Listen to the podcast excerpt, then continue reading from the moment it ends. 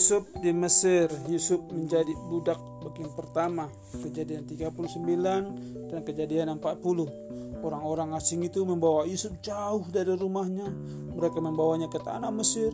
Sana mereka menjualnya. Seorang bernama Potifar membelinya. Yusuf menjadi budaknya Potifar. Yusuf sedih karena ia jauh dari rumah, tapi ia mempercayai Allah. Ia seorang budak yang baik. Allah memberkati Yusuf dan Potifar sayang sama Yusuf. Tapi suatu hari istrinya Potifar menjadi marah kepada Yusuf. Ia berbohong sama Yusuf tentang Potifar. Potifar mempercayai kebohongan istrinya. Ia menjadi marah kepada Yusuf dan dia dipenjarakan.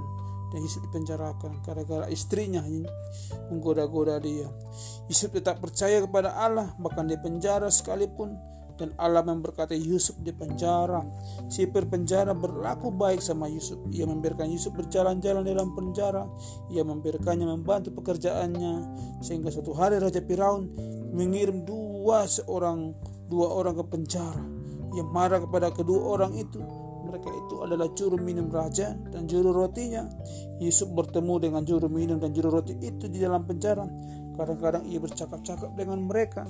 Suatu pagi Yusuf datang ke kamar juru minum dan juru roti. Ia melihat mereka sedang sedih. Eh, kalian kenapa sedih? Kenapa kalian sedih pagi ini? Dibilangnya. Oh, jawab juru minum.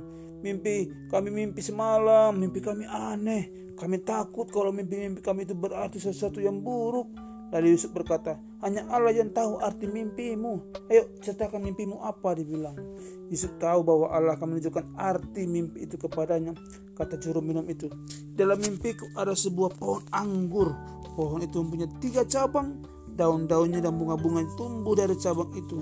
Bunga-bunga kecil itu tumbuh menjadi buah-buah anggur. Setelah buah-buah itu masak, aku memetiknya. Aku memeras jus anggur itu ke dalam piala Firaun dan aku memberikan piala itu kepada Firaun.